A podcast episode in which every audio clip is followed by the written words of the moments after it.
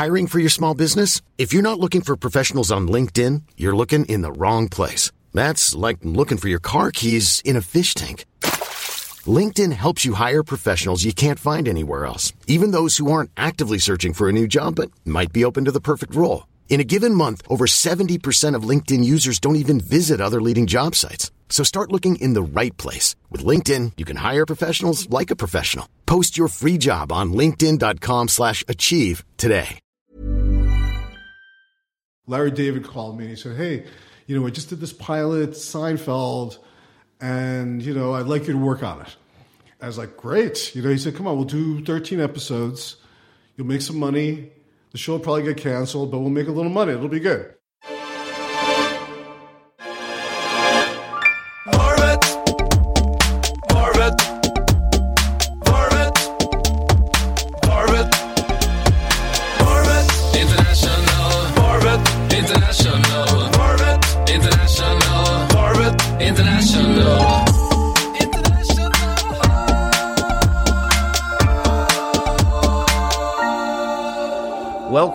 Varvet International with me, Kristoffer Triumf, talking to you from a cloudy November morning in Hollywood, California. And speaking of clouds and the stuff that comes out of them sometimes, Varvet is brought to you in cooperation with Stutterheim Raincoats.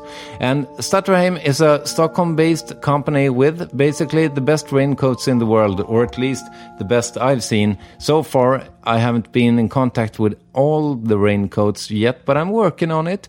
So browse away to www.stutterheim.com and find your style in rainwear or accessories. And it's all handmade, it's all really beautiful, and all shipping is free. So thank you very much, Stutterheim, for sponsoring the show. This week's guest is a legend. Writer, director, producer, showrunner Larry Charles has been a part of some of the most iconic shows and movies of modern times. For example, he wrote on Seinfeld, he directed Curb Your Enthusiasm, he executive produced the first seasons of Entourage, uh, he was the showrunner on Mad About You, and he directed the uh, classic Sacha Baron Cohen movies Borat, Bruno, and The Dictator. On top of this, he's also done an eccentric movie with Bob Dylan. It's called Masked and Anonymous.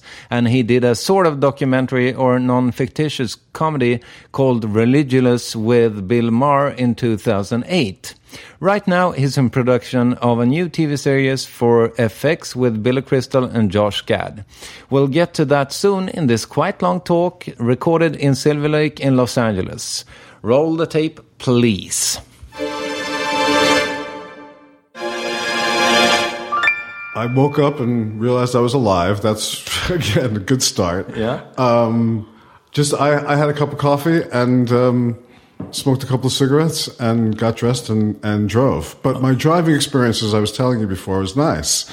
Uh, when you could drive in LA without traffic, you know, and you're in a comfortable car and you're driving along the ocean or whatever it is, it's, it's a, it's a pleasurable, contemplative, reflective experience, which, which I try to take advantage of as much as possible. What I usually do is that I uh, take it a little bit from the beginning. Sure. So uh, you were born in 1956. I was born December 1st, 1956. Same day as Woody Allen, same birthday as Woody Allen. So it was a very fortuitous birthday. Two great Jewish creators. From of- the same neighborhood. That Yeah. neighborhood, for some reason, that I grew up in was, uh, for a couple of generations, was a hotbed of what became American comedy, really. Mel Brooks, Woody Allen, Larry David, Joseph Heller, you know, uh, Neil Simon, a, a lot of these guys, maybe not Neil Simon, I could be wrong about that one actually, but those other guys, all from that same small neighborhood in Brooklyn. How come? Um, good question. I don't know. It's, it was a ghetto, uh, a Jewish ghetto, like a shtetl almost. When I grew up there, it was like sort of the end of that era of the people from World War One leaving Poland and Russia and Austria and places like that to come to the States. So there was a there was a tremendous amount of suffering, a tremendous amount of pain. It was a very loud neighborhood. Uh, it was a very crowded, congested neighborhood. So maybe the, this kind of uh, this these environmental factors pushed people to be verbal, to be aggressive on some level, to be assertive, and and uh, uh, and if you wanted something, you couldn't just take it. You had to fight somebody for it. and and so you figure out strategies and tactics to survive that kind of environment. There's a, a, a hierarchy, like I've often described it like Lord of the Flies, growing up in that part of Brooklyn. And I think uh, uh, you some people develop their physical skills, and some people develop their verbal skills in order to survive. And I think the humor, a lot of it derives out of the fear and the anger, and then developing verbal skills to to sort of uh, uh, express them. You know. So, what, what uh, neighborhood is it? It's uh, it's Brighton Beach, Coney Island. Okay. It's right at the end of Brooklyn, right, right. right on the ocean, actually. But when I grew up, the ocean in Brooklyn was disgusting. It was uh, needles and you know weird garbage, and you weren't supposed to even go in the water. So living by the ocean was not like a status thing at all. It was actually kind of like a negative. You know, it wasn't until later when I grew up I realized, oh my god, I grew up by the ocean. What What did your parents do for a living? My, my, my, both my parents were frustrated show business people. My father um, came out of World War II on, and took the GI Bill to go to dramatic school, to go to acting school. He went to the American Academy of Dramatic Arts. Jason Robards, who won an Oscar in All the President's Men, was his teacher. And he did stand up comedy. His stage name for a while was Psycho, the exotic neurotic. You know, so he had like an act and he auditioned for things, but he didn't really stay with it. Although sensibility wise, he stayed with it in his mind always. and He was obsessed with it. And my mother also was like a frustrated singer and entertainer. And even to this day, my mother lives in a condo in Florida and she's the star of the condo shows. But your father, My father, my father fell out of show business uh, on an official basis, uh, and then kind of drifted from job to job to job. Did many, many different things. Went bankrupt at one point, um, and then eventually, in his later years, ran uh, like uh, opened the medical supply business, and Okay. basically did that until he retired like a year or so ago, and he's like eighty six. and they're still together. No, my parents divorced when I was about 14 or something like that. Okay. Soon after my bar mitzvah. Uh-huh. Uh, and, uh, and then my mother and my brother and I moved to Florida. Uh, uh, my grandfather kind of forced my mother to move to Florida after that. And so I finished high school in Florida. How was that?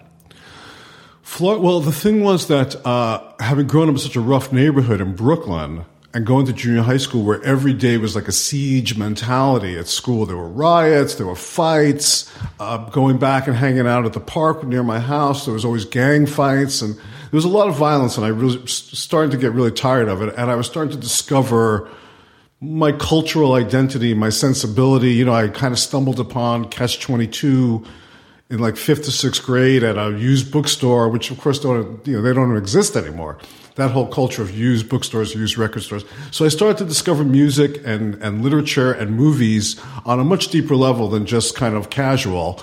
And, um, I knew I wanted to get out of Brooklyn at that time. Now, Brooklyn's changed a lot since then, but at that time, it was very ghettoized. It was very racist and homophobic, and it was it was a very provincial community. Considering it was in New York and it was right next to Manhattan, it was surprising a surprisingly ignorant neighborhood in a lot of ways. I I, I felt, and uh, so I, I went to a different high school in Brooklyn. When my time when I had the opportunity, I went to a different high school, and that high school was a really cool high school. It was an experimental high school. There were no marks and I got to meet more like-minded people, and I really was enjoying that. I was doing uh, cartoons for the school newspaper, and I was making little films, and I was writing stuff, and I was going into the city and seeing foreign movies for the first time, The Conformist or Weekend, or you know all these amazing movies that I got exposed to at that time. And then my mother and my grandfather made the decision to move to Florida, so I was very disappointed. Moved to Florida lived like near a swamp in Florida. Suddenly I'm going from the most urban environment there is to like a swamp in Florida. And so I was very, very alienated again for quite a while. And then at that high school, which was also an experimental high school just by coincidence, it was my local high school, I hap- they happened to have a really strong theater department.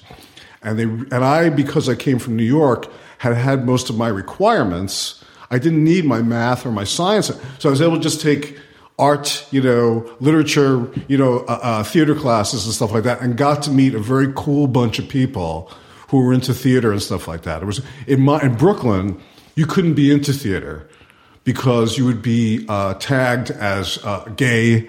Uh, and, and the words, of course, were much harsher then. Yeah. Uh, gay wasn't a, a, a word at that point. You know, there was a lot of other words that were much more negative and disparaging. And so you would have to kind of almost, uh, and, and I did this, I had to almost suppress my artistic desires when I was in Brooklyn and be very private about it because to share, to share anything that could be perceived as a weakness would be taken advantage of and exploited, you know? And one of the ways I balanced that, by the way, was being good at sports. Because if you were good at sports, then you could compete with the guys on that level, you know, and then my drawing or my writing or those artistic aspirations couldn't be disparaged as easily. So I moved to Florida. What what what kind of sports did you do? Well, uh, Baseball? in in Brooklyn, from the moment you got out of school to the moment you had to go home, you played something, depending on the season. So we had baseball, we had little league, we had football, we had basketball, but we also had punch ball and slap ball and uh, ringolevio, which was a, a game where one side was trying to capture the other side. Which would get these would get be, be, all these all these games would become violent at some point. you know what I mean? With clothes getting ripped and fights breaking out and stuff like that. So, but you would play all day long. On Saturday, first thing in the morning, you get up, you go downstairs, you get into a basketball game, you get into a, a slap ball game, a punch ball game.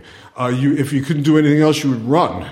We would just race each other. You know what I mean? So, so when I was a kid, I was very, very active that way, and, and and that was kind of common for that neighborhood. You know? But you could lay that off when you moved to Florida, or Well, by the time I got to Florida, already, I'm in high school. My focus is first of all, I don't have to do that. I, the cool kids that I like are actually in theater, which I would never have associated with theater kids back in Brooklyn. You know, but the cool guys, the guy, the guys getting the girls also, and the most pretty girls were in the theater department. So that was a good place to hang out. I started hanging out there. And I was given all this freedom to write a play, to direct a play, to be in a play, uh, and, to start thinking that way and meeting other like-minded people. did you keep that interest uh, for the rest of your upbringing? Well, I one of the guys that I met was a guy named Adam Leslie, who, who at 16 in high school was already a professional comedian in Florida. His father had been a comedian; he still was a comedian, in fact. Sta- stand-up comedian. stand-up Yeah. comedian. And so I started hanging out with him. I saw him on stage at a high school talent show, and I was like, this guy is a star, you know, and he's like doing things that I could only dream about. You know, back in my mind, I would think about stand-up or comedy or show business, but really uh, it was very far removed from my reality, you know. But here's a guy who was doing it. And I could hang out with him, and I would go to the clubs with him, and we would hang out and be funny together and develop our sensibilities. And he turned me on to Lenny Bruce and all these really cool things. And I was lucky along the way, all through my life, to have mentors, inadvertent mentors, who turned me on to stuff that ultimately had a gigantic impact on my sensibility. So he turned me on to a lot of cool stand up and Lenny Bruce, like I said, and, and he himself was a brilliant, brilliant stand up. It wasn't until years later that I realized that his great material was stolen from elsewhere. And he himself was a comedian, but also a criminal and, uh, and ultimately a, uh, a crackhead as well, and died a couple of years ago. But we were close, close friends for our entire lives, really. So. I guess back back then, before YouTube, you could steal material in another way. You could steal material. It's true. Yeah. You see somebody on TV and you could steal the material and do it locally and nobody would even know. Yes, that's right. That's Yeah. right. Um, and he was a, he was a, uh, uh, kind of a even though we were very close, like brothers, he was a sociopath. You know, he didn't have the conscience to go, well, you know what, stealing's wrong. You know, he didn't feel the way. He was like a desperate character, you know, like a very Charles Bukowski kind of, ultimately very street hustler kind of person, you know, but taught me how to live on the streets, taught me how to survive, taught me how to shoplift, taught me how, taught me how to live, basically. So But you, so, so you were actually like uh, living on the streets. I lived on the streets a lot, and uh, between, but from the time I gr- graduated high school to the time I moved to California, which is probably uh, a five or six year period, uh, there were many times I had no place to live, um, and uh, we would crash with people. Uh, I, I would sleep on a on a bench occasionally, you know, not too often, you know, but there were times I get it would get to be late at night. I have no money, no place to go, and have to kind of improvise, you know. So, uh, But fortunately, most of the time we were like crashing somewhere. It was like crash pads in people's houses. And, you know, eventually he and I, for instance, got a hotel, a motel room we lived in, $59 a week or something. It was like a cell. It was, a, it was like just two beds and a window, you know. So we, we were always kind of scrambling and late on the rent, having to leave, getting evicted, those kind of things. So it was, Yeah. it was a very hand to mouth existence for those years in the late 70s for me until I came to California, even then, but at least then things started to sort of shift. Do you remember your first gig? Yes, the, uh, I, I did quite a bit of performing um, in the uh, at high school because of Adam. I decided to give it a try myself, and I hosted some of these coffee house talent show things.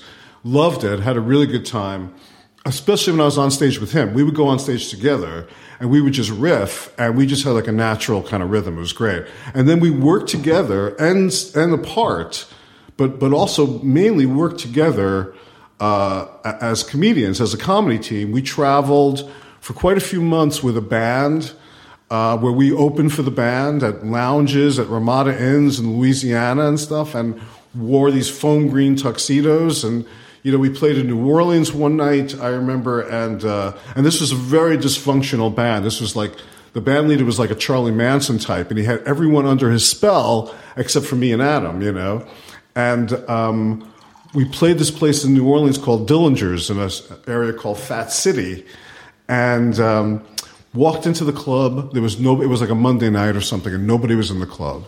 And we opened the show, and so Adam and I got up on stage, and instead of doing our act, there was nobody in the club. There was one guy at the bar. We just kind of messed around for a while. You know, we just sort of made stuff up and kidded around and whatever, and then we went off stage, and the band leader came up to us, and goes, "What are you doing?" I said, "Well, what? There was nobody there. Well, you're fired." It's like, well, why are we fired? You know, it's like there was only one guy at the bar. Yeah, that guy was the owner. You know, mm-hmm. so we so we got kicked out of the club. We had no place to go. We wandered around New Orleans for a couple of days. You know, these it, we were constantly in drama. Mm. You know, eventually we got back with the band. We went up to Peoria, Illinois. He never paid anybody. He never fed anybody. He used all kinds of classic brainwashing techniques actually which i was aware of and i would tell the other band members and they were like they were like so uh, stoned and and malnourished that they couldn't hear it really. But we played this place in Peoria called the uh, Coliseum, and he fired us once again before the show. But all our props were left on stage. So the so the show was going on, and we went to get our props, and we saw that our props were on stage. The place was packed, and Adam and I boldly, brazenly walked onto the stage and started taking our props back. And he, this guy Ed, the band leader, was playing guitar, and he sidled over to us and said, "Don't touch that stuff." You know, and we said we're taking our stuff, and suddenly we got into a fight. We started pushing, shoving, and suddenly now we're all three of us are rolling around on the floor. We're fighting. The crowd loved it. They started throwing tables and chairs, started a riot. We got pulled out by the police, and we were thrown out of Peoria, Illinois.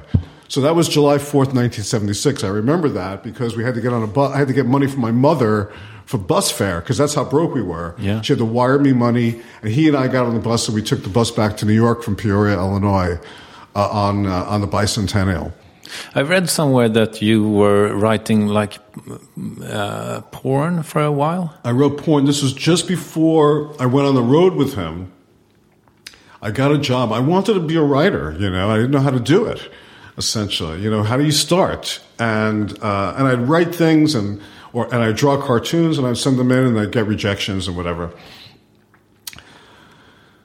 So I saw an ad in the Village Voice for adult fiction writers. And I went to that interview, and it was like an office, a very, very nondescript office. And they made, at this time, and again, this is, shows you the generational uh, change. There used to be a big trade. First, there used to be gigantic porno arcades in New York at that time, you know, and there was like tons of porno. And, but there was no internet. There was no, you know, it was all mail. And if you wanted to get it, you had to get it mailed in like a brown paper bag or whatever. But there were porno novels were part of the porno world. Like there were porno novels, you know, they would be like 150 pages filled with like just lewd sex, you know. That's what these people did at this office. They wrote porno novels. Okay. And, you, and the job was you wrote a porno novel a week and you got paid by the page. So you could make up to like $150 for the book. But you had to proofread it yourself. This is before computers. This is like a typewriter with a cold, like as, as thick as the stem of this, uh, like a, a tube that went to a cold press. And so you would type here, and your pages would come out there ready to be put into a book form, you know? But I was a terrible typist, and I would get my copy back, and, and there would be a million mistakes. And the way you had to t- fix the mistakes was you were given a razor blade, and you had to cut out the words from that page. So if I had the wrong, I had to cut out the or a instead of as or whatever. I had to cut those out myself, and I had so many mistakes that my page was just like filled with holes. You know, it was like braille. It looked like, Yeah. and um, and my fingers would be bleeding at the end of the day from all the pressing on the razor blade. You know, so I wrote a few porno novels. It was. Um, I, just couldn't keep up. I was I could write the stories, although you have to think of a way to say fuck uh, uh, every five pages. You know, you got to describe a sex scene every five pages. That's part of the, the deal. I don't know if I can curse or not as far as Yeah, yeah, sure. Okay, great. Go ahead. Because I have a very dirty mouth. Yeah. I've been actually restraining myself up to now. Okay. Um, So I, I did a couple of those novels, but I couldn't keep up with the pace, you know. And I was living with a couple of friends, crashing with a couple of friends in Brighton Beach again. And one of my friends was heavily into porno. And he would leave all his porno in the bathroom. And I would go into the bathroom and look at the porno and go, man, this stuff is terrible. I could do better than this, you know. And so I decided, just for my friend's amusement, uh, because we would all hang out together at night. We'd, we'd get high, we'd hang out, listen to music. I thought for my friend's amusement, I'm going to write a funny porno story. And I had this idea about the sodomy squad, like a dragnet or a police thing, only for the sodomy squad, people who were committing bestiality. I wrote this piece, used to, and I would read it to my friends, and they would howl with laughter, howl with laughter. And I was like, wow, this is funny. What the hell? I'll send it into Screw Magazine. You know, and I just cold submitted it to Screw Magazine, and they bought it, like a hundred bucks. And I was like, oh, this is fantastic. They published it, and they let me do the drawings and the illustrations and stuff. So that's, I started doing that also. I started writing porn humor for Screw Magazine, and I was able to at least think of myself as a writer. Yeah. And my grandmother was the kind of person, she was so proud that uh, at her condo she'd play cards with the other old women and she'd bring the Screw magazine to show that her grandson got published. Fantastic. That was nice. It was Yeah. nice that uh, uh, she had been. My grandmother was also one of these mentorish influences on me. She was uh, taught me to read before I went to school. She was a painter, so she she was always getting me art supplies and encouraging me to paint and encouraging that part of my brain to sort of grow. But you, you ended up in uh, Los Angeles or California. I, I went. It's a very circuitous story, obviously. I mean, I went uh, uh, at some point. I have. I'll have the chronology a little mixed up at this point. But at some point before I went to California, I was still in New York, kind of down and out. This was. Oh yeah, after we came back from Peoria, he and I kind of Adam and I sort of had to go scramble to sort of make some money, and. Uh, he had worked uh, many years, uh, and his father had worked also in the Catskill Mountains, which was kind of a Jewish middle class resort upstate New York. And he said, you know, we can go upstate and get jobs as bellhops, and we could do comedy on the side there. There's- What, there's- what's bellhops? a bellhop is a guy who carries your bags when you Okay. check into a hotel. So there's a, when, you, when you go to the hotel, right? When you go to the hotel, the guy who takes your bags, and when people would come to the Catskills hotels, they were coming for a week with their entire family, so was tons of bags. So it was a good tipping job, cash. We wanted cash, and uh, and then there were clubs, showcases at the hotels where they would allow young stand-ups to go on. So that was going on because because the stand-up scene again, very inadvertently, just timing wise, was starting to burgeon at that time. Improv, Catch a Rising Star, those places were just starting to open at that time. So there was a there was an explosion of young comedians. When is this? Mid 70s? This is the mid mid yes, like 76, 77, around that time. The same time as punk started to really emerge also. Very exciting cultural time really. Uh, and I was I was in the middle of that, which was great, and because I absorbed it all. I went to CBGBs, I went to the improv. I was I was able to kind of do all those things, and they were cheap also. They were cheap. They were available to people. They were not exclusive. They were not elitist. Um, so we went to the Catskills and worked in the Catskills as bellhops, carrying people's bags for tips. and then on the weekends we would do stand up. And I saved my money while I was in the Catskills, which was probably about 300 bucks over the summer. You know, it was great. I mean, uh, uh, there were girls. There was I was making money. There it was everything was free, room and board. You know, it was beautiful setting. So it was a great summer to get my shit together. And I, but I had made the decision I'm going to go to California. And so when the summer was over, Why? I felt like if I was going to make it, if I was going to get into show business, that was I had to be there. It seemed like everything was there. There was very little going on in New York at that time. Uh, New York television production had, had dropped. Um, most of it had moved to California, and, and and the truth was, I was kind of like just scattershot. I didn't have like a focused. Here's what I'm going to do, and I had no path to take. Uh, for instance, my father, who had been in World War II, as I told you, did stand up in the army sometimes. And one of the other soldiers wrote stand up material for him. That guy became a guy named Stan Burns, who was a very uh, a successful comedy writer in California, worked on Get Smart, uh, worked on Laugh-In, uh, just did a, the Steve Allen show. He was a very uh, uh, successful comedy writer. And my father had, had, he had written material for my father in the 40s, literally. And my father said to me, when you get out to California, go see Stan Burns. So that was like my connection. Somebody that my father had known 30 years before, 35 years before. Before we get into that, uh, Yeah. what was your stand-up material?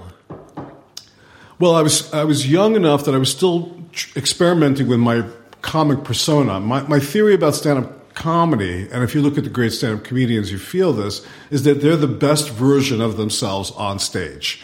You know, they may be awkward off stage, they may not be funny on stage, but when they're on stage, they own the stage. I was much more self conscious at that time. I never felt very comfortable. I used to get very nauseous before I went on. I sometimes threw up before I went on stage, just for little showcases and stuff like that. So I did very, and also this was a time of Andy Kaufman and those things starting to happen as well. Was Andy Kaufman was was he a superstar? No, he was not a superstar, but he was he was uh, well known in the New York comedy world. Okay, yeah. uh, which was a very fertile world. Yeah. But Steve Martin was starting to become very popular, and in his early stand up was also very conceptual. You know, um, we saw him. In fact, Adam and I went to see him in Florida at a little club, and at the end of the club, at the end of the gig, he walked out to the street with the microphone, hailed a cab. Got in the cab and drove away, you know, and the whole entire audience kind of waved. So he would do conceptual things. He was brilliant, and so that stuff influenced me also. And and I also wasn't ready to be autobiographical. I just didn't have the courage to do that like a Richard Pryor did or Sam Kinison did eventually. Um, so I did conceptual stuff. Like I would, uh, I would uh, dress up like a Hasidic rabbi and uh, and wrap tefillin and then shoot heroin, you know, and things like that, you know, like a junkie rabbi. Or I would do like disco bellhop, where I would come out in my bellhop uniform with my, with luggage and dance to a disco song, you know. So I was doing, and then I have jokes, but I I I wrote really good jokes, but I didn't feel like I was giving them justice. Yeah. You know. So um, so so I kind of had, to, and, but I was much better when Adam and I worked together on stage. I had much more confidence, and then I can kind of be myself. Alone, I felt much more self conscious and never felt quite uh, relaxed enough on stage. You know. Did, did you ever get uh, to experience that? Later on, when I was already doing, I was already here, like in the '90s, maybe even in the early 2000s, I started doing. Uh, there was a lot of like sort of. Alternative comedy spaces in Los Angeles where you could just come up and do a monologue or just talk and not really have to kind of score or be like a comedian, you know. And I started doing that, and that was actually very successful because by then I was kind of more comfortable with myself, and I would just talk to the audience and feel comfortable enough talking and interacting with the audience, telling stories like I'm telling you, you know. Okay. So uh, that worked really well. However, to do that well, you have to spend time on it, you know. and course. I was doing so many other things that I just could not spend the time on it that I would have liked because it's very satisfying to get that direct feedback from the audience. So you got here. Yeah, You I- contacted your. I meet Stan. I, I call. I come out here. I'm working as a parking valet. I'm parking cars, and I call up. Um, I, I go into the phone book, and again, these are such old-fashioned terms. Even the term phone book. Who Yeah, has yeah. a phone book anymore? Looks up a number. But I got a phone book. I looked up the numbers, and st- sure enough, Stan Burns, the writer, is in the phone book. So I cold call him. I just call him.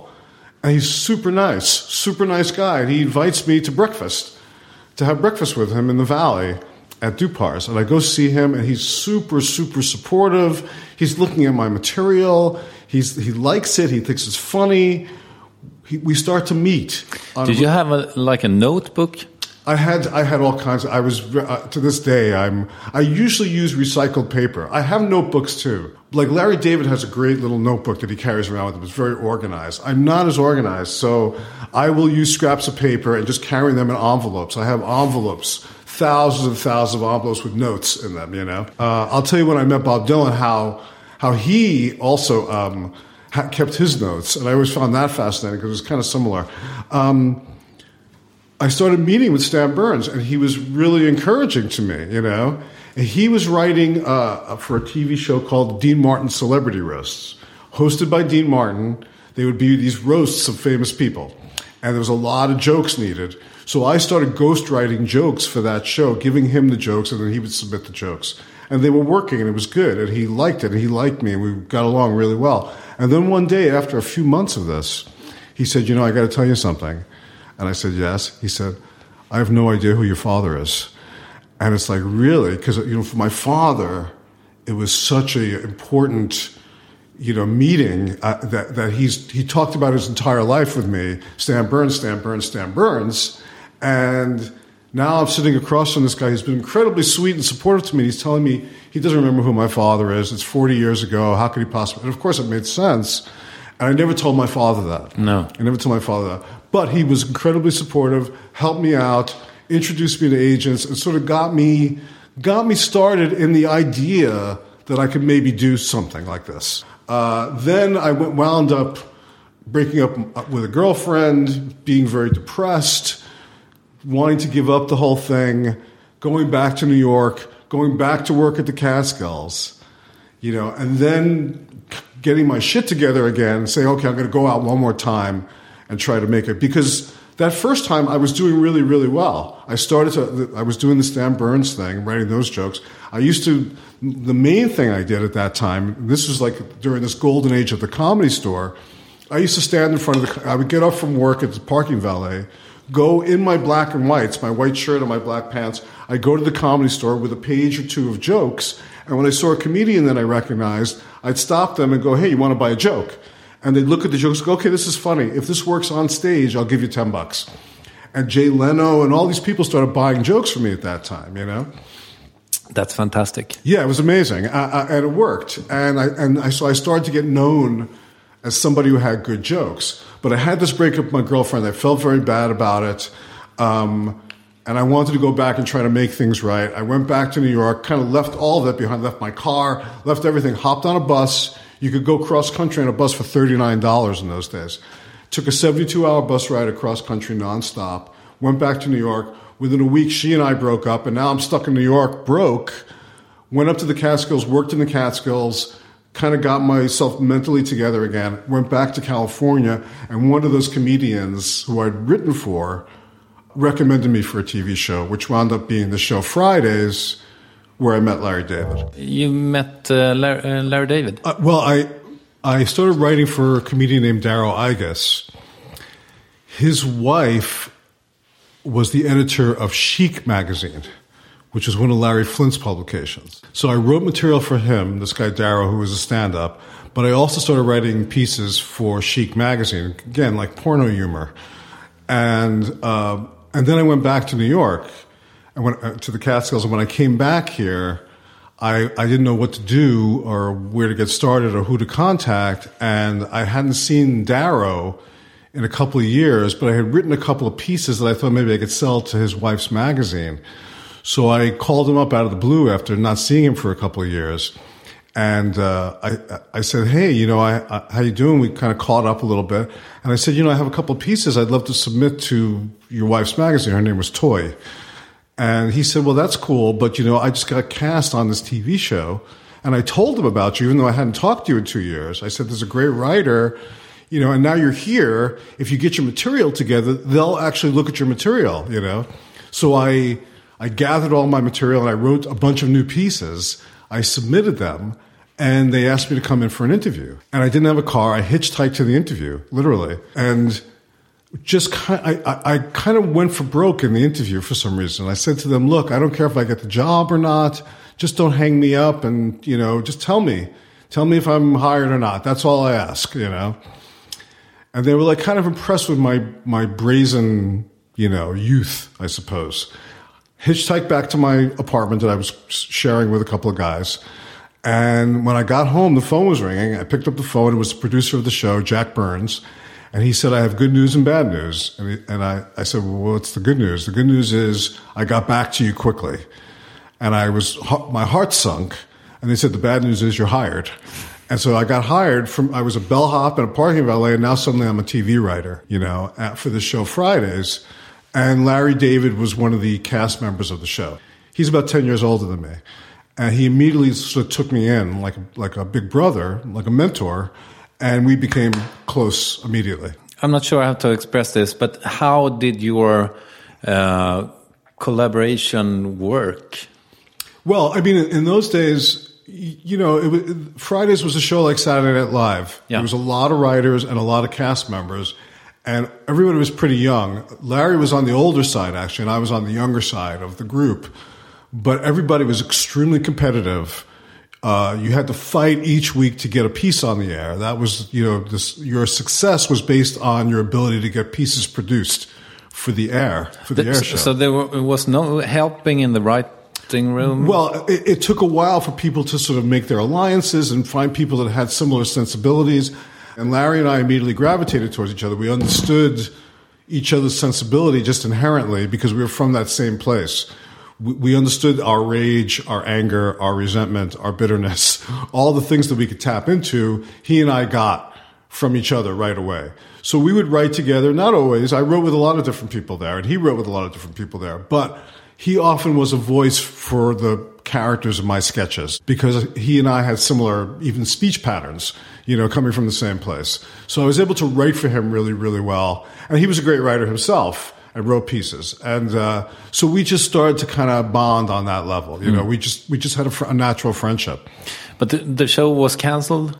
We did the show for three seasons, and uh, it was a, it was eventually canceled. It, it, was a weird thing because it was actually very successful for a while. It was beating Saturday Night Live in the ratings, but it wasn't owned by the network the way Saturday Night Live was. So the network had other things they wanted to put on, and the Iranian hostage crisis occurred, and they decided to put the show Nightline on uh, before us. So we had to follow Nightline after that. And once we started following Nightline, the ratings died, and the show eventually got canceled. Uh, at what time is this? It's this is uh, 1980 through 82, or 79 through 82, or something like that. Did you have a, a plan for for what to do after that? It's a good question because uh, really, I hadn't been a professional writer before then. I really didn't know what the hell I was doing. I mean, I had lots of ideas and I could write these sketches and I loved writing the sketches. And I loved the idea that I could think of something on Monday and on Friday it was on TV. That was really intoxicating. Uh, it was also the early 80s in Los Angeles was a drug fueled time. Uh, cocaine, everyone was doing cocaine. And in order to keep up the pace on a show like Fridays, we were provided with vials of cocaine. So a lot of people from that show eventually got very, very hung up and, and addicted to the coke and kind of burned out by the end of the show, you yeah. know. But I stopped doing it, and uh, while working on the show, at the end, of, at the end. But I was able to stop. I didn't go on to crack or freebasing. A lot of the writers and actors went on and developed kind of severe drug problems that plagued them, unfortunately, for the rest of their lives to a large degree. But for some reason, I didn't, and I kind of I kind of saw the light and I stopped. And uh, but here I am now, whatever I am, 24 years old, out of work. I did this kind of job. I don't even know how I got the job. You know, I don't know what I'm doing. And now, what do I do? You know, so I started writing scripts. You know, and started trying to get movies made but they were very, very weird scripts, and I just could not get anybody to even pay attention to them. You know. Uh, uh you say weird. I mean, were they experimental? or- Yes, I, I like I wrote a script about a uh, a gay college professor who invites a bunch of college boys over to his house, and they wind up eating him. You know, I, I, I wrote a, a, a, they're all movies that nowadays probably could get made. I was into very, uh, and still am, very dark things. Like my first sketch on Fridays was Diner of the Living Dead. You see all the zombie stuff now, and I was sort of tapped into the original zombie stuff, Night of the Living Dead, and all that thing. So, I, in fact, I was remembering before I came to see you that a sketch I did that Larry David starred in uh, was called Swedish but not Ingmar Bergman films in review. So it was he hosted the show and he had uh, uh, like a, a Swedish actor on, played by Tab Hunter actually, and you know talking about non Ingmar Bergman films made in Sweden, which was a funny a funny sketch. But I was still into those dark things, so all my screenplays were very dark, dark black, super black comedies. You know where it was so black that people were not really getting the joke, you know. Meanwhile, the things I was being offered were terrible. I wasn't being offered, I couldn't believe that after doing this show and doing all this cool stuff, that I was being offered all this shitty work. And I couldn't get the work on my own. I couldn't seem to generate the work on my own. So I floundered, as did Larry David, for a number of years after Fridays. And we kind of bonded, in a sense, from that as well, because we would look out for each other. He would, if a gig came along, he might recommend me. If a gig came along, I might recommend him. We kind of looked out for each other a little bit that way, you know. And so, but that went on for quite a few years, and then I got hooked up with Richard Belzer, who's another kind of classic comedian of that generation, one of the best club comedians around. And he was doing a show for cable. Now, cable had just begun in the mid 80s. So I went from like about 82 to 85 really without working, pretty much. And uh, I wound up meeting Richard Belzer. He was doing this little show for cable, and I wound up working on that. And David Steinberg, who was another great comedian, was the host of that. And I used to park David Steinberg's car. I used to, he used to have he used to have big roaches in his ashtray. And I'd steal the roaches and smoke them because what is he going to complain to the management that his roach was stolen? So um, Roaches is, is, that a, is like a leftover of a joint. Aha, okay. Okay, what's left of a joint. All right. And so he wasn't going to complain to the management that his pot was stolen. You know. So um. And he still uh, came back with this car, obviously. It always came back. Yeah, Yeah, yeah. And because he, he was going to the health club, and so he had to he had to park his car there. You know, he had no choice. Um, but he wound up directing this Richard Belzer show, and I wound up bonding with him also, and started writing for him. And I started writing. He was on Tonight Show every six weeks when Johnny Carson was still on, and I would write with him. I'd write his his material for that, and that became kind of a thing for a while that I started to do, and and then work st- for some reason started to come back again. I started to get more interesting offers and started doing more interesting things, and things started to kind of move along again. But it took it took really until Seinfeld for me to sort of get on track. It was just like freelancing and taking jobs. I did a Smothers Brothers special. I did, would do whatever I could kind of grab, rewrites on scripts and things like that. Just kind of cobbling together a living, really, and not not really having a plan, not really knowing where I was going to go. Things like directing, I, they were just so far removed. I had no clue how to make that happen at all. So I wasn't even thinking about that. I was just thinking about working. And by '86, I was about to have my first child, and, and things started to get serious. And for some reason, around that time, having that child kind of pushed me to focus. I can't just go from hand to mouth anymore. I've got to start to kind of focus here and start to make something. You know, I clearly have a skill that is marketable. I have to figure out how to market it, you know. That's fantastic that you mentioned that because uh, I heard uh, uh, it's one of the most inspiring things that has happened to me over the last years uh, was when I listened to Louis C.K. being interviewed by my idol Marc Maron. Sure. And he was telling the same thing that when he got his first child, I think, uh, because he was a rather successful comic, Yes. but, but uh, he didn't have the uh, focus. Yes. Uh, and that was super inspiring to me uh, because when my son was about two, because I thought that when I get uh, when I get to be a father, I'm, uh, things are going to work out for me, and they didn't by themselves. Right, right, right. So, uh, in order to to be a better person, a better father, I had to do something that made me happy. Yes. Yes. So, well, I can I'll- relate. I'll, say something else about that. I mean, I don't know if you can relate to this or if Louis C.K. can relate to this, but I was not, my wife was not working. She was leaving my daughter with me.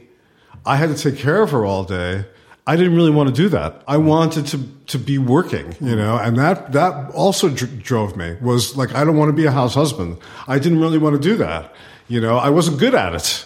You know, I, I, I didn't feel comfortable you know, taking care of her. I mean, I loved her and I took care of her the best I could, but really I felt like my creative urges were overwhelming me and I had to do something about that and get out there. So I had, my wife eventually quit her job, stayed home, and I started to go out in this new focused way and start to kind of try to make something of this. What did she do?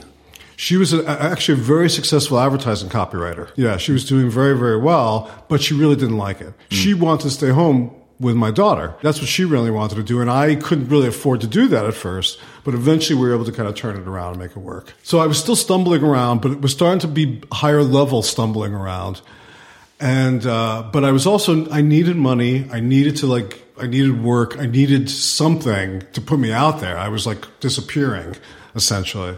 But I was very uncompromising in my vision also. I mean, I, I turned down a lot of stuff that I probably could have done because it just felt wrong to me, you know, and I just trusted my instincts, um, which didn't seem to be working out very well, frankly. Then a friend of mine recommended me in 88 uh, to the Arsenio Hall show. That had just started. And they were looking for people to write jokes. So I went to meet Arsenio. We hit it off. He hired me to write jokes for the show. He, I said, you know, I'd like to write Richard Pryor type of monologues for you. He was like, great. So I started writing those things, and he immediately started getting the most vociferous, virulent hate mail I've ever seen in my life. Like th- threatening death, sadistic death threats. It was, it was insane. So he had to stop doing the controversial material because it was like we had to have metal screeners at the show. You know, it was like it was just too. It, it, got to be too hot. He was a black man starring in a TV show in this day and age, even in America. That was not cool. When a white female guest would come out and he would greet her and shake her hand, the, the, the switchboard would light up. You know what I mean? So it was very incredibly in the late '80s. Even people were so hung up on that stuff. And I saved. I actually took a lot of that hate mail and saved it, and I have it in my house in a file. I mean they're unbelievable when you read them that people could say that but this is all pre-social media this is the way it was expressed now it would just be on twitter you know um, so i did that for about six months and then he, he started to have to Can I ask you, Yeah, what yeah. kind of material was the audience, uh, what were they about? what, what was i writing about Yeah, exactly. i was, I, I was writing off. about politics i was writing about you know the government i was writing about being a black person in the society. You know i was doing bits about like the garden of eden if the you know if adam and eve were black and just like kind of cool stand-up stuff actually. And it was good and it was funny but you, it was the reaction to it was uh, there was enough negative reaction that he started to back off. And he started to rely on more traditional jokes. I, I didn't really write that kind of stuff. And I was it was shot on the lot of Paramount, and I I knew my contract was coming up, and I knew I was going to get let go, and I was like desperate. I didn't know what to do, and I remember going out. We, we worked in a series of trailers next to the stage. I remember walking out of the trailer and just standing in this vast parking lot at Paramount, and there had been a rumor that Jack Nicholson was on the lot editing the two Jakes, which was his follow up to Chinatown. And I'm just standing standing in the parking lot, and suddenly I see a really hot little Mercedes convertible slowly coming towards me. And I see the guy in the car. He's wearing a Lakers cap, and I see it's Jack Nicholson, you know, and I can't believe it. And he slowly cruises by me, and I'm like, I'm looking up.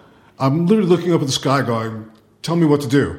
I don't know what to do now. I'm about to get fired. I have a baby. I have no other possibilities. What the fuck am I going to do? And then Jack Nicholson drives by me. He looks at me. I look at him. And for some reason, we both just started laughing, you know, and he just said to me, It's funny, isn't it? And drove on. And I thought, for me, that was like a sign. It's a game. You know, it's, it's, it's a, there's a, you have to embrace the game element of it. It's so random. There's so much luck involved. There's so many things that are out of your control that if you don't embrace that uncertainty, then you're going to be in this black and white world that's going to tear you apart, you know? And he kind of, in that weird moment, it, it, it was a symbolic moment that sort of liberated me, you know? So I got fired and uh, I almost immediately got an offer to meet with Keenen Ivory Wayans, who had a show called In Living Color at that time, which was a great show. And I was excited, and, and Jim Carrey was on that show. Uh, it was it was a fantastic show, and um, I went to his office for the interview, and he made me wait an hour. And I was a kind of volatile person, much more so then than I am now, although I still retain some of that. Um, not proud of it. But after an hour, I went up to the receptionist and said, you know, fuck this. I'm telling him, telling him I'm, I'm not interested in the job, whatever. Stormed out. You know, stormed out. I went, what did I just do? You know, I don't have a gig. What am I going to do? Went home. Larry David called me. He's, and, and this is literally after I walked out of this, this thing and not knowing what I was doing. Larry David called me and he said, Hey, you know, I just did this pilot, Seinfeld, and, you know, I'd like you to work on it. And I I was like, great. You know, he said, come on, we'll do 13 episodes. You'll make some money. The show will probably get canceled, but we'll make a little money. It'll be good. So I said, great. Sounds fantastic, you know. He showed me the scripts. The scripts were the first four episodes. They were the funniest things I'd ever read. And I started working on Seinfeld. So all of that led inadvertently to, to Seinfeld. And Was Seinfeld shot here or in New York? Seinfeld was shot here. Seinfeld was originally developed. Saturday Night Live used to take a week off every month, and they would put specials on instead of Saturday Night Live. And like Richard Lewis, who was a comedian, had done a thing called Diary of a Young Comic, which was very popular. And so the Seinfeld Chronicles, as it was originally called, was going to be like a 90 minute look at how a comedian comes up with his material and so his life and then his material and how they're connected. Um, so it was developed through late night, not through the prime time thing. So it had a kind of a purity to it. And the guy at late night, a guy named Rick Ludwin, who was the executive, he had some sway at that time to get the show into prime time. And and the show went before they wouldn't let me work on it originally. The first few shows I wasn't allowed to work on because Larry really wasn't the showrunner at that point. There were other showrunners that had been imposed upon him. And one of the things once, and so the pilot was done. A whole year went by after that, and then there was like three episodes, and a whole year went by after that. So it was like a three-year process before I got picked up for 13 episodes. And by then, Larry had become the showrunner, and I was able to go work on the show. So, so your, the second season was your first, or Well, you know, I don't know how they how they refer to it anymore because there's the pilot. That's a whole different year than like the three shows, Okay. which is a whole different year than the 13 shows. That was the first kind of, and that was only a half a season, but that was the first, I guess, legitimate pickup for the show. And of course, we were losing. You know, NBC was in bad shape at that time, and they had Cheers. They had a couple. They had Cheers and ER, which were massive hits on Thursday, but everything else was kind of dying. And uh, we were losing to like Jake and the Fat Man in the ratings and all kinds of terrible shit. And but for some reason, they saw something in the show in terms of who it was appealing to that they felt like, and it was probably pretty cheap to produce also. They just let the show run. And eventually, unlike almost anything that happens on network TV today, it developed an organic following, you know, kind of a cult following that kind of got to be a big cult. Still not doing well in the ratings, but definitely with a presence of some sort. And then um, the, the head of the network, Warren Littlefield, said, We want to move you to follow Cheers, which was the prime TV spot in all comedy and TV. And Larry David was like, if, people didn't watch us on Wednesday, then fuck them. I don't, I don't want to move to Thursday. I don't want to, I don't want to have a crutch. I don't want to like have success because of some other show. If the show succeeds, fine. If it doesn't succeed, the hell with it. And he refused to move the show after Cheers, and everybody had to kind of convince him that it was a good move. The, the show was moved after Cheers, and then it exploded and became a massive hit. yeah, Yeah. Uh, that was the, that was the difference in terms of it. It was always from almost the very beginning. It had a very strong cult following, as much as something could in those days. Again, really no internet to speak of. Really no none of the none of the things we take for granted now to to transmit information. So it really kind of gathered its own steam kind of uniquely in a lot of ways, but not, it couldn't be predicted and it wasn't planned and it was never, in a sense, our, our uh, fatalism about it is what drove the creativity because we felt like the show's going to get canceled. What the hell? We can't be successful people. You know, what are we, who are we kidding here? We're from Brooklyn. We're not going to be successful people, but we got this far. So let's do what we want to do. And we never wrote sitcoms before. And so we just made shit up that we thought was funny, you know, and that became the show. And it, it kind of, it kind of popped because it was so liberated from the restraints of the traditional sitcom. Can you grasp the the gravity of that show still?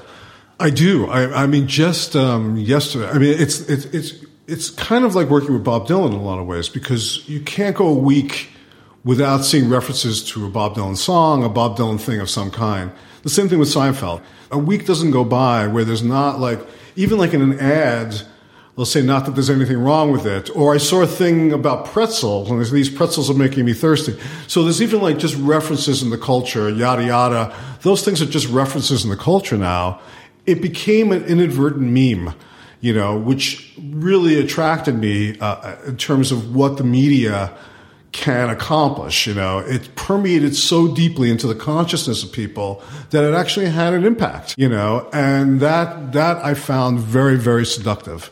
You know, as a kind of a, a purpose to the work that I was doing. You know, that if I could reach those kind of people and have that kind of impact on them, uh, where they're they're loyal and they're hungry and they want more, and they will. They'll, they'll, it's like we used to say to Jerry. Jerry was like the comedy Rod Serling because everybody loved him no matter what he did, no matter how bad he was, people loved him. And so he could take them on these dark journeys through comedy, but on these dark journeys, you know, like the Twilight Zone essentially. And they'd be, the audience was happy to follow him because it would be a really fun trip, you know? So it, it worked. It really just kind of worked through a series of circumstances that could not have been predicted beforehand. Hey, I'm Ryan Reynolds. At Mint Mobile, we like to do the opposite of what Big Wireless does. They charge you a lot, we charge you a little. So naturally, when they announced they'd be raising their prices due to inflation, we decided to deflate our prices due to not hating you. That's right. We're cutting the price of Mint Unlimited from $30 a month to just $15 a month. Give it a try at mintmobile.com slash switch. $45 upfront for three months plus taxes and fees. Promo rate for new customers for limited time. Unlimited more than 40 gigabytes per month. Slows. Full terms at mintmobile.com. Since 2013, Bombas has donated over 100 million socks, underwear, and t-shirts to those facing homelessness. If we counted those on air, this ad would last over 1,157 days. But if we counted the time it takes to make a donation possible, it would take just a few clicks. Because every time you make a purchase, Bombas donates an item to someone who needs it. Go to bombas.com slash ACAST and use code ACAST for 20% off your first purchase. That's bombas.com slash ACAST, code ACAST. The impact of, of uh, Seinfeld in Sweden, even, uh, I mean, it's incomparable. I, I, I have been shocked. I mean, I've been to a lot of places since working with Sasha and stuff. I- I've traveled so extensively. Um, and yes, I am shocked. We went, we shot, uh, we shot um, parts of Bruno in Jordan. And we walked down the street in Jordan, and there would be like uh, street street people selling DVDs, bootleg DVDs, and every single time there would be a, a Curb Your Enthusiasm DVD, there would be a Seinfeld DVD, and then a copy of Mein Kampf. You know, it was like they were always, but they were always there. Like even in Jordan, people watched Seinfeld. So I was I was stunned by that kind of stuff. You know, just didn't realize the the, the implications of it beyond the little thing that we were doing in in uh, Studio City. But uh, uh, I've understood that you're uh, quite a, a wealthy man. Did you have a cut on the Seinfeld? No, no, no, no, no. I did not. What Seinfeld did for me, no, there was a. I was like a junior. I, I always say like I was George Harrison uh, on Seinfeld. You know, it's like I had a lot of songs, but I could only get a couple on the air. Uh, it was very much Larry and Jerry's show. It was owned by Castle Rock, which was a you know big company at that time. Jerry had managers. All those people were sharing in the cut. But for me, I went from being a bellhop to being a writer producer of a of a massive show. Um, was making a lot of money, and from that wound up making a lot more money as I went on. And that was during the time when when sitcoms were extremely lucrative, and there was a lot of money to be made from that. Yeah. You you left Seinfeld after three seasons, or I, I did 80 shows. Yeah. I did 80 shows, and I'm a, like a very restless person. And I'm also a kind of a gambler. And I'm also, I have tremendously eclectic interests. And although I loved working on Seinfeld and it was life changing, I also was feeling by the 80th episode that I had other things that I wanted to say. That I had written an episode, for instance, a kind of notorious episode called The Gun, where Elaine buys a handgun, and they wouldn't do the episode. There was there was things. It was I was struggling to keep it fresh. For Larry and Jerry, it was their life and they were able to constantly generate stories. But for me, I was kind of like that's why I kind of related to Kramer because for me, I wasn't really living the Jerry Larry life in a sense, you know, and uh, so so I found myself struggling uh, to to to write stuff that I felt was fresh. I felt like I was it, like the formula had been created for the show. We we broke the code. Uh, and Larry and I used to take these big hikes up in the in the mountains in Studio City, and we talk about the stories, and we get all oxygen flowing in our brains, and we started to figure out the structure of the show, and and how to make the show the show, and we kind of cracked that code, you know, and once the code was cracked and there was a kind of formula you could follow, I became less interested creatively. I felt like now somebody else could do it. It could be replicated now. You know, before we were, it was like we just had the ingredients. We didn't know what we were going to do with them, and we made it into this thing. And now other people could look at that, and and so so I felt like it was time for me to go. I could have stayed forever, you know, but I felt like I wanted to do something else, you know. And I got this offer to do uh, to be the showrunner, and I also I couldn't. I hit the glass ceiling there as well. Like uh, I couldn't be an executive producer on that show because Larry had already struggled with all these other people about that credit you know, and he was not going to let me sort of have that credit. It just there was just too many people who had it, you know. The years, if I'd stayed for another few years, maybe that would have happened, but it didn't seem important to me at all. I got an offer to be a showrunner, which is kind of what I was looking for on Mad About You. And I thought, well, this could be good. This is about a marriage. I'm in a, I'm struggling in my marriage. You know, it's about emotion. There's no emotion in Seinfeld. You know, so I thought, well, this will this will exercise a different muscle. Hmm. You know, and I went and they did that. So I did that for two years, which was also very exciting and taught me much more about working with actors, about directing, about things like that. I mean, I used to stand back at the Seinfeld show with Larry in the rehearsals and go, "We should get this close up here, man, or we should move the camera, or do this pan here. It would be really funny." And so I was always thinking that way, and I'd sit with Larry in editing, and I was that was on my mind. Even on Fridays, which was fantastic. I was 23 years old. If my sketch was going to be on the air, they basically put me in charge of the sketch. I got to work with the actors, and so I was learning a lot about this process without even realizing it. But by the time I got to Mad About You, I had, even though I had harbored dreams of being a director as well, I was kind of giving up on that. I was making a lot of money.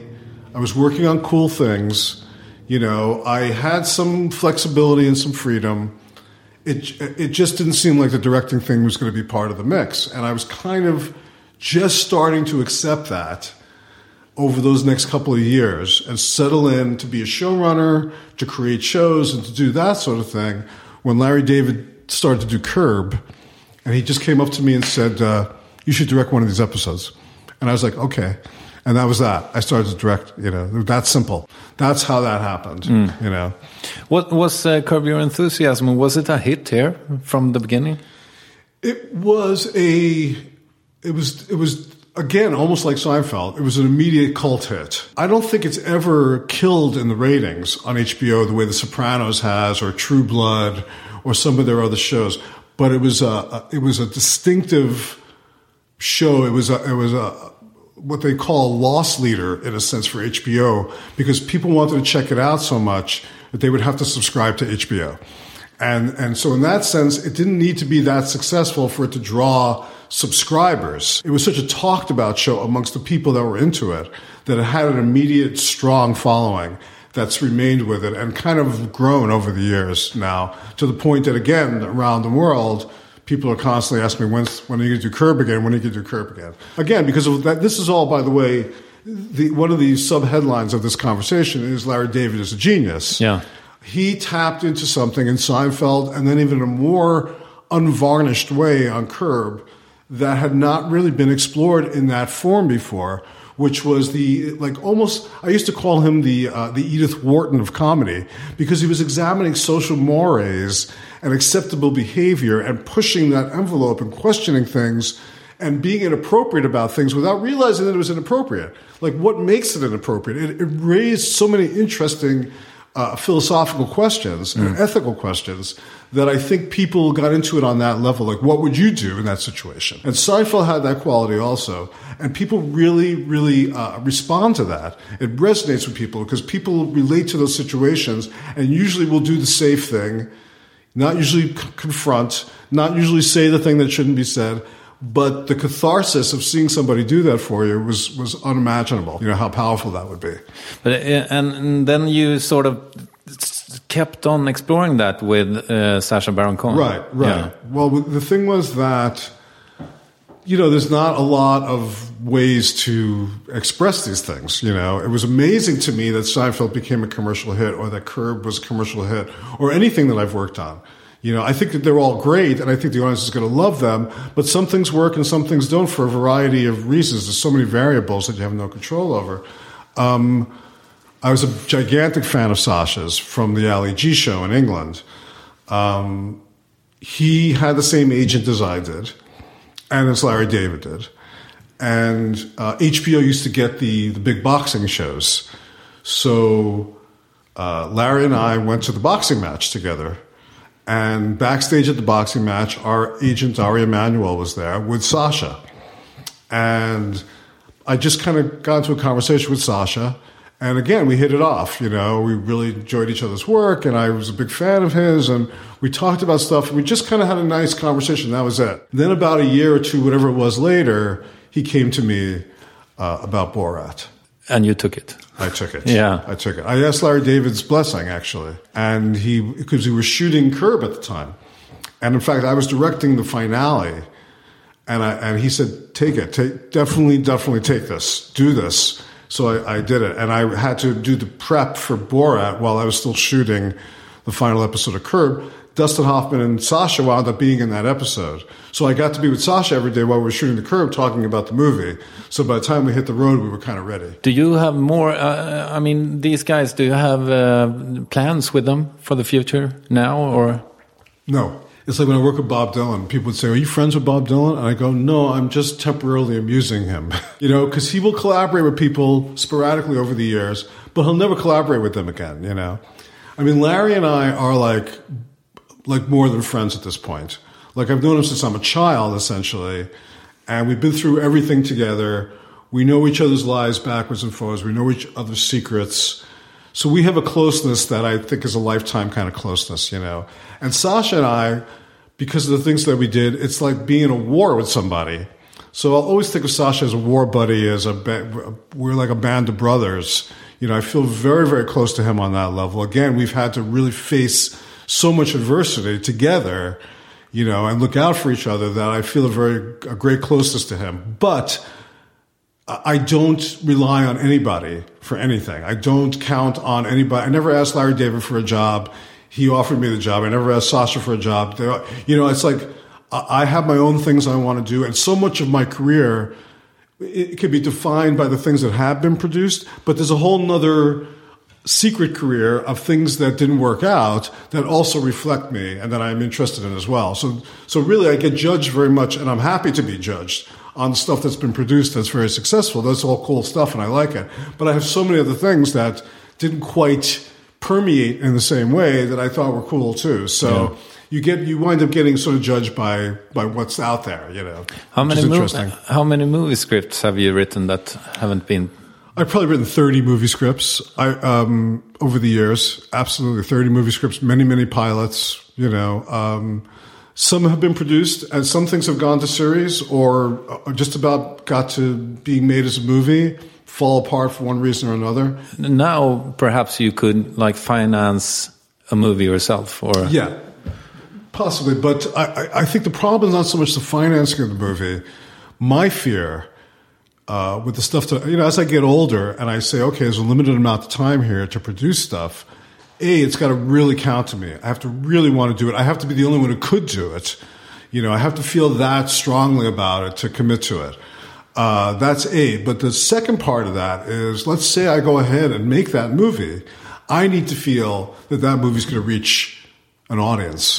And nowadays, so many things wind up going straight to straight to video on demand, or they don't get released, or they don't have distribution, or they don't have a marketing budget to sort of get the word out there, or they're not putting enough theaters, or they're not releasing it overseas. Whatever that is, I've been lucky to pretty much avoid that in the stuff that I've had produced.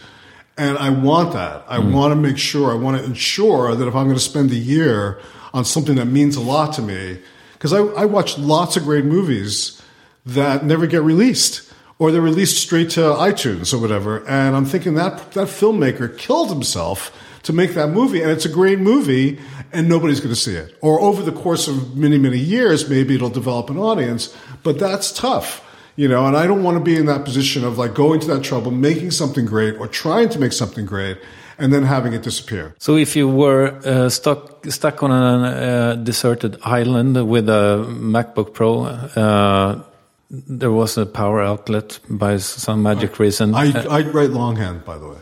Okay. So all I need is a pad and a paper. Okay. I don't need the MacBook. what would you do with it? I think I would start writing my. I've been asked quite a bit because I, I, for whatever, again, for whatever reason, I have a lot of crazy stories, and I probably would start, as I have many times and stopped. I would probably just start writing those stories. A novel or? A I think it would be a photo? memoir, a Yeah, yeah, nonfiction okay. memoir with a little embellishment that that occasionally got fictional. Because that's sort of what I'm interested in, even filmically these days. Is kind of the the nonfiction blurring of those lines, the diary type of movie. I find those things very fascinating. I just did a uh, an ad campaign where I had to go to Uruguay and Thailand and seeing all these governmental systems and the governments being overthrown and stuff. And I, and I you know, I'm interested in making not straight ahead documentaries and not even necessarily like Religulous, which was very misunderstood by the documentary community. And I wanted to call it a nonfiction comedy. I thought that would have been a better marketing tool than calling it a documentary and butting up against all the serious, earnest document, documentarians. But I would like to make more stuff like that. You know, stuff that's not just on my mind about myself, not solipsistic things, but about the world and perceptions of the world that maybe people are not seeing. You know, the movie, The Curb, the Sacha movies, these are about illuminating hypocrisy, about showing people things that they didn't necessarily want to look at, finding comedy in places like the Holocaust or whatever that aren't normally thought to be fodder for humor, you know. But that's a that's a hard world to be in, you know. And I would like to be able to do it on a very low budget, very simple, very lo-fi way, talking about those kind of things, both fictional and non-fictional, and blurring that line, you know. So, uh, what are you currently working on slash with? I am doing a couple of things. One thing I'm doing is I am we're very close to having all the money together for a movie uh, about the life of Sam Kinison, uh, which Josh Gad, who started the Book of Mormon, he'll play Sam. Um, that is that covers everything that I've just been talking about. It'll be low budget. It'll it'll be very real, documentary feeling, very honest. Um, dealing with religious hypocrisy in this country, dealing with where we were in the 80s, where we are now. You know, it'll be really super funny. It'll be controversial. Uh, I think he, like Sacha, is capable of giving an amazing performance, Academy Award. I mean, to me, Sacha changed the face of acting. Doesn't really get credit for it.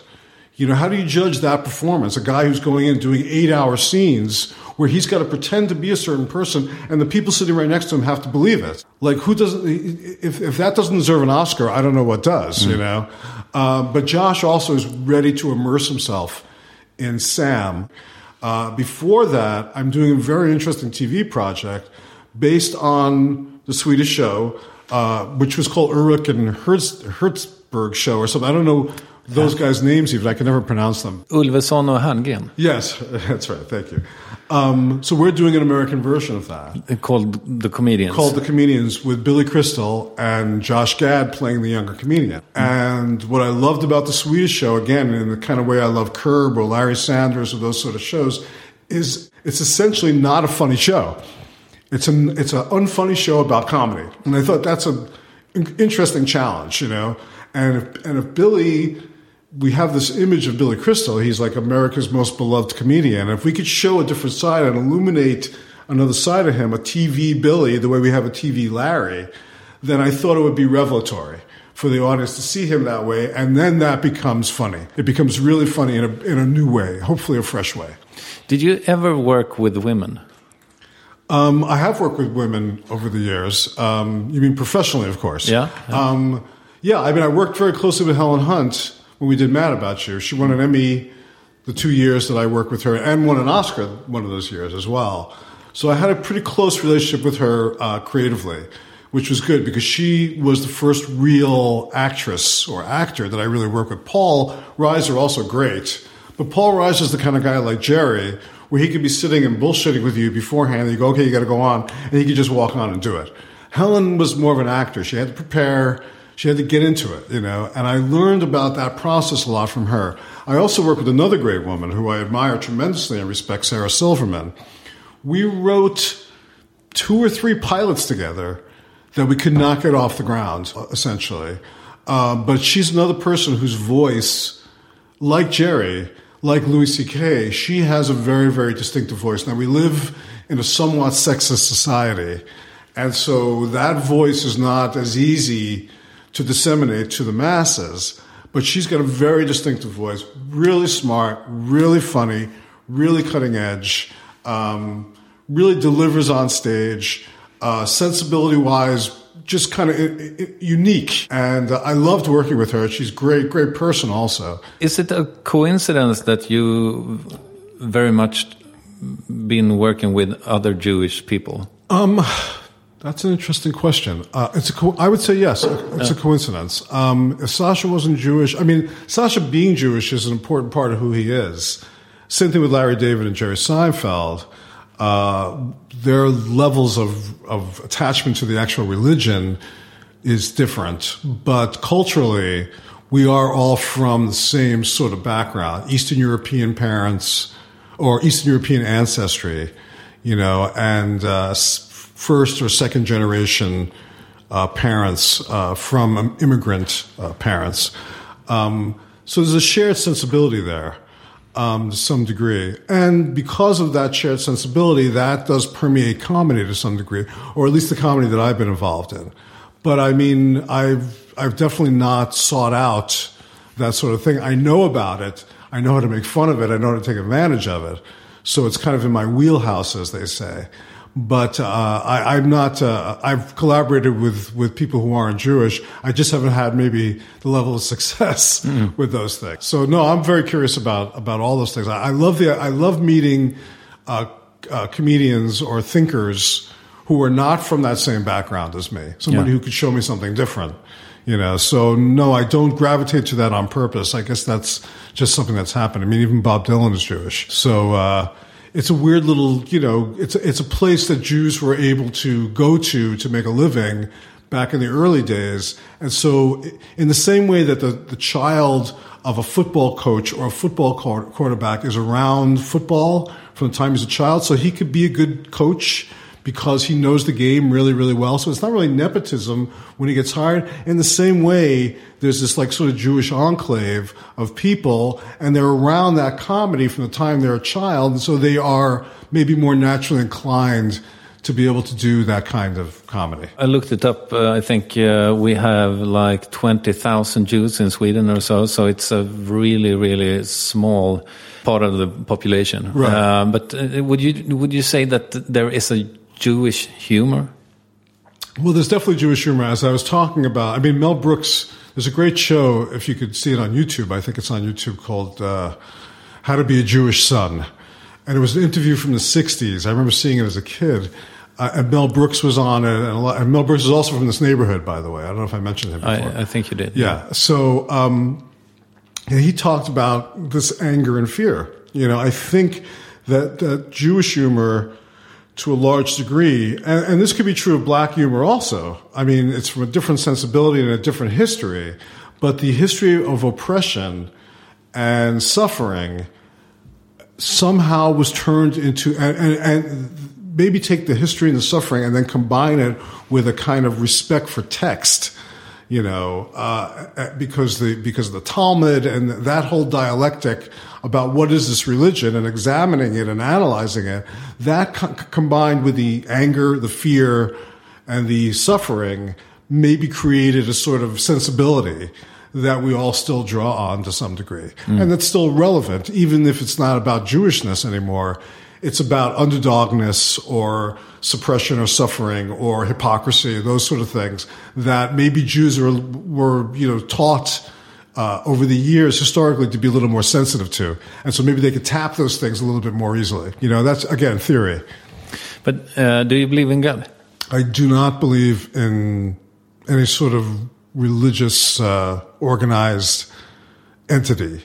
Um, I'm happy to say I have no clue what's out there, how it works, what kind of organizing principle it is, but I'm convinced, beyond a shadow of a doubt, that the uh, the the uh, Judeo-Christian Islamic God, that entity, does not exist. Okay. Yeah. I heard a rumor that you had a p- p- pajama period. I did have a pajama, a pajama period.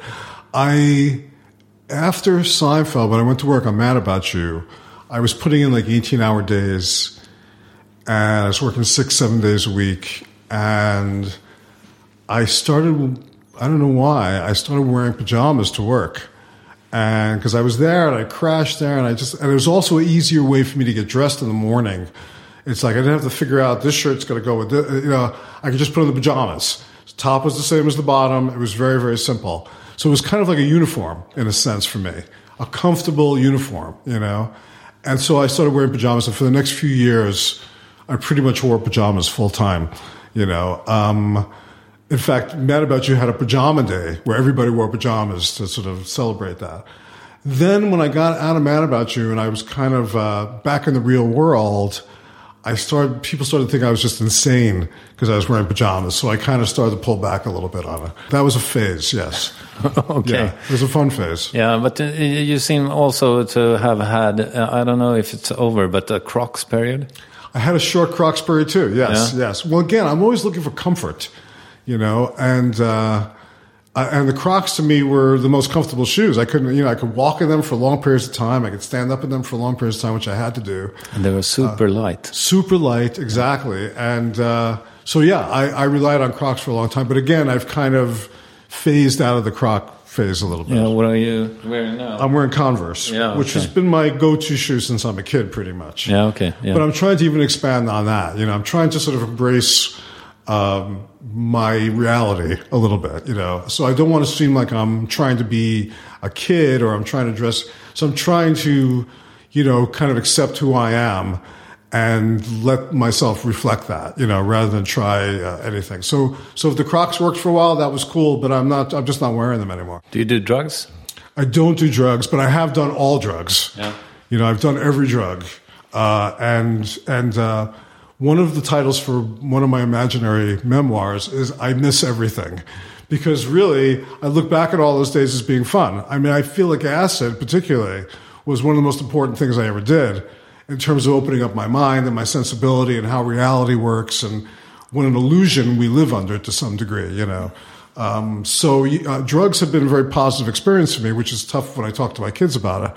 But um, no, I don't. Uh, like I said, I've been I was sober for 20 years. I smoked pot, uh, stopped again. You know, it's like I might occasionally smoke a joint. I might occasionally have a drink, but that's the extent of it at this point. You know, it's like I need to sort of harness my energy in a positive way and not get distracted by these other things.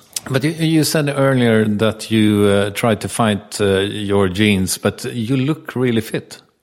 Do you I'm work pretty, out? I'm pretty fit. I do. I do work out. I do exercise. I have a dog. I live in the mountains. We take pretty extensive hikes. I have a gym in my garage. I work out, and I have worked out sporadically, intensely over the years, trying to stay in shape. But yes, that's for directing, which is especially directing things like Borat and Bruno, which are incredibly physically arduous jobs. I had to be in good enough shape to be able to run, you know, to be able to stay out and continue shooting for eight hours straight with no breaks. You know, that kind of arduous sort of uh, uh, those kind of tasks you have to be physically fit to do. So I've tried to keep myself physically fit. Absolutely, very important. Uh, you, you said earlier that you would uh, tell me how, uh, about Bob Dylan's uh, how how he works with. Uh, Right, Yeah. right, right. When when I met Bob Dylan, he originally wanted to do a TV pilot. Believe it or not, he had been he's on his tour bus all the time, touring endlessly, and he watches movies on the tour bus. And he was into a Jerry Lewis period, and he's like, I want to do a, funny pilot. You know, he wants to do a TV show. So he's, he came out with a box and he opened the box up and dumped out on the table all these little, tiny little scraps of paper from all over the world, like hotel rooms all over the world.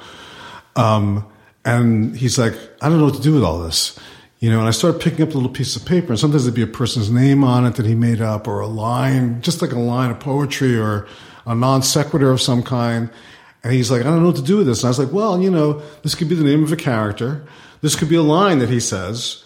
He's like, you could do that? And I was like, yeah, because that's the way he writes songs, obviously, too. He kind of, that cut up William Burroughs method, basically. He's very stream of consciousness. Mm. And he puts together words and lines in an almost unconscious, instinctive, intuitive way.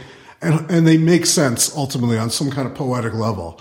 So that's what we started doing. We started to write the script. he called you. He called me. Yes, he was looking for someone. He was his manager called me and said, "Would you be interested in meeting Bob Dylan?" I was like, "Yeah, of course." And I figured it would be one meeting, and I can go to my friends and go, "Hey, I hung out with Bob Dylan for an hour." That's what I thought was going to happen. Instead, we started working right then, and started working for another year. We wrote together in a little cubicle in the back of his boxing gym for like a year. So uh, it wound up being an amazing, amazing experience. But it started with those little notes, filling in the blanks, telling a story of some kind with it uh, in a Bob Dylan esque way, and finally coming up with something for a TV pilot for HBO. And we went to HBO. They were excited as hell that we were coming in with a TV show. Um, I, I was wearing my pajamas. Uh, Bob, we said, Bob, if you come to the meeting, we'll sell the show because they will. They won't have the balls to say no to you. So he said, okay. And he came to the meeting. He was in a big black, like ten gallon cowboy hat, a black floor length duster, and I'm in my pajamas. And we're walking down the hallway at HBO, and we go in and we sit down, and immediately me, Bob's manager, and my manager at the time, Gavin Polone, we're sitting with Chris Albrecht, who's the president of HBO. But Bob immediately walks, doesn't sit down, he walks over to the to the the, uh, the windows that overlook the city, and just turns his back to us and doesn't acknowledge us through the entire meeting. So every now and then I'm talking and I'm pitching and I'm going, "Isn't that right, Bob?" And he's like, "Yeah," like that. That was it. Um, so, despite all that, we sold the show. When we got out of the meeting, Bob said, "I don't feel comfortable with it anymore." It's like, really? We just sold the show. He's like, I don't want to do it anymore. So everybody was ready to bail, but I was like, listen, let's keep working then. Let's keep working on it, you know. And my manager, Gavin, said, you should, you should, you should get out of there now. Get out now. You're going to be stuck with him forever. And I was like, this is one train. I'm taking this train to the last stop. I don't know where it's going to lead, but I have a chance to be working with Bob Dylan. I'm going to work with him as long as it takes. This could be the rest of my life as far as I'm concerned. It's that fascinating. So we continued working and eventually evolved into this movie script. And that we wound up making. Yeah. Yeah. Uh, and uh, how about the result? Are you happy with Well, there, with all my movies, I did not have final cut over any movie that I've made, and I think that has, in some ways, for me, hurt everything that I've directed in the movies. Because I feel decisions and choices were made that I didn't agree with. Uh, but you have to live with that to some degree. Now, the Bob Dylan movie, for instance, was my cut was three and a half hours. It was a much more epic, much more pageant, much more humor, more music. You know, it was a much bigger canvas. It was much more epic canvas, three and a half hours. And of course, when I handed him my cut, everybody looked at me like, you're out of your fucking mind. We're not releasing a three and a half hour movie. So they showed me in my contract, which I never knew before, that it was it had to be 110 minutes. So I had to go from three and a half hours to 110 minutes. So I think it's a great 110 minute version of the movie. I would love people to see, and I've talked about with Bob's manager, talked about putting out some kind of director's cut at some point with the three and a half hours in Yeah. it because it plays. It's really good. Yeah. Borat, the first, the assembly of Borat was six hours long. The movie's 86 minutes. So you can imagine what's been lost along the way. Brilliant, brilliant, great, great stuff that just didn't fit in for one reason or another, or that we had disagreements about what should go in. With Bruno, it was the first movie that I really felt like we had, uh, there were disagreements about what the movie was supposed to be. You know, we had great material again, but making those choices was hard. And the same thing happened with The Dictator. You know, it was like trying, we were trying to, uh, there was too many cooks, I felt at that point, with legitimate and valid points of view, but different points of view Yeah. that could not be reconciled. And the end result of that, I think, shows to some degree in the movie. Um, the original cuts of that I thought were much stronger, but that's my feeling personally. Um, and other people might feel differently. We were mentioning uh, that you are rich earlier. What do you spend money on? Well, first of all, I wouldn't say that I'm rich. I would say that uh, I've made a lot of money. I probably have more money than 99% of the people in the world. That's true. But I also live in Los Angeles, and I happen to have friends who make me look like a pauper in relation to them. So I, I'm very cognizant of all that disparity and that inequality. And I'm basically an extremely modest person. You know, I live in a very modest house. I drive a normal car. You know, um, I'm not uh, indulgent about, I don't have hobbies. You know what I mean? I'm not indulgent about anything. I don't really spend money on anything. Actually, I don't. Uh, I don't. I don't buy expensive clothes or any of the kind of things that maybe material wealth might bring you. You know, I have four kids who've gone to private colleges and private schools. That's the sort of money that that money got spent on. Are you a feminist?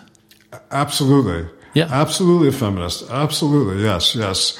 Uh, you just reminded me about my son. My son is uh, describes himself as a vegan Marxist. He has this uh, he, he has this email uh, correspondence with Noam Chomsky, and uh, he runs the feminist club at his high school, which I'm actually kind of proud of. Um, so yeah, yes, absolutely. Well, again, I grew up at the time when those ideas were just starting to burgeon. You know, women's lib and you know the burning your bras and stuff, which were all disparaged and made jokes about, but clearly, ultimately, had a gigantic uh, meme-like change in the culture. You know, and I, and yeah, I, I'm against any inequality uh, towards anybody. I read a lot of Peter Singer, who's an ethical philosopher uh, about animal rights and things, even those sort of things.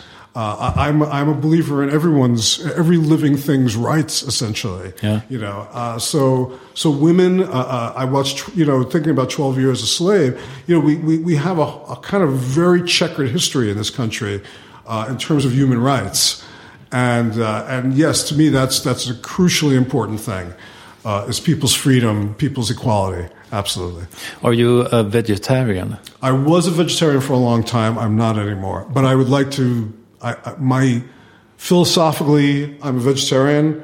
In practice, I'm not right now. So that's my hypocrisy. Would you like to recommend anything, something, anything? I can recommend a whole bunch of things. Yeah. Um, Please go ahead. There's a great movie. This is one of these movies I'm talking about that I thought was one of the best movies of last year that nobody saw. It's called John Dies at the End. Uh, it's based on a graphic novel. It's directed by this guy, Don Coscarelli, who directed Bubba Ho-Tep. He's a very cult director. It's about uh, quantum physics and it's a black comedy, uh, fascinating visual, provocative. That was one of my favorite movies of last year. I highly, highly recommend that. Um, uh, this this show, The Returned, which is eight episodes. There'll be a second season. I thought again amazing, uh, cool, eerie, tense, suspenseful, but completely relatable at the same time, and not sensationalistic and not violent, really, uh, which is a, a trick with that kind of form. Um, the music for that show is done by a group called Mogwai fantastic band that I've kind of been into for many, many years. They do a sort of a instrumental kind of almost operatic sort of rock music. Uh, but they did the music for that show, and it's very, it's, it's, it really contributes to the show also. Brilliant, brilliant music. So that's just a couple of things off the top of my head Yeah. that I've been telling people about lately that I really liked a lot that they would never they would never be exposed to otherwise, possibly. Fantastic. Yeah. Uh, and who do you think I should interview next here? I think Sarah Silverman would be a great person to interview. Um, whether someone like Larry or you know Billy Crystal will sit down, that's a, a maybe a tougher call. But someone like Sarah, I think, uh, or if you could talk to Louis C.K., you know, there's a lot of you know Sacha. If you could get to him, I don't think you would get to Sacha though either. Particularly, he doesn't like talking about his process. Uh, he's very closed about that kind of stuff. Uh, although he's an incredibly witty, smart, fun interview. So, but he might balk at some of that stuff, you know. Um, yeah, there's a lot of there's a lot of cool people doing stuff now, and uh, I'm sure uh, you know if, if I could help, I'd love to. That would be wonderful. Thanks for your time. My pleasure. Thank you.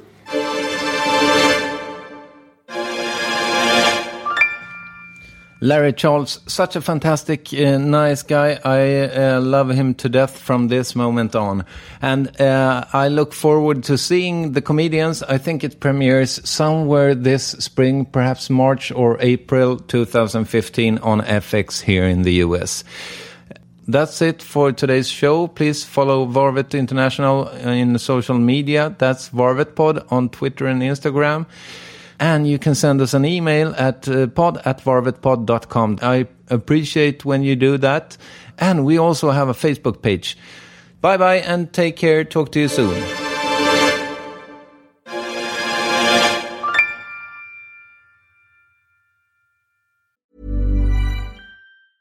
Ever catch yourself eating the same flavorless dinner three days in a row? Dreaming of something better? Well, HelloFresh is your guilt-free dream come true, baby. It's me, Keke Palmer. Let's wake up those taste buds with hot, juicy pecan-crusted chicken or garlic butter shrimp scampi. Mm. Hello Fresh. Stop dreaming of all the delicious possibilities and dig in at HelloFresh.com. Let's get this dinner party started. Planning for your next trip? Elevate your travel style with Quince. Quince has all the jet setting essentials you'll want for your next getaway, like European linen, premium luggage options, buttery soft Italian leather bags, and so much more. And is all priced at 50 to 80% less than similar brands. Plus, Quince only works with factories that use safe and ethical manufacturing practices. Pack your bags with high-quality essentials you'll be wearing for vacations to come with Quince. Go to quince.com slash pack for free shipping and 365-day returns.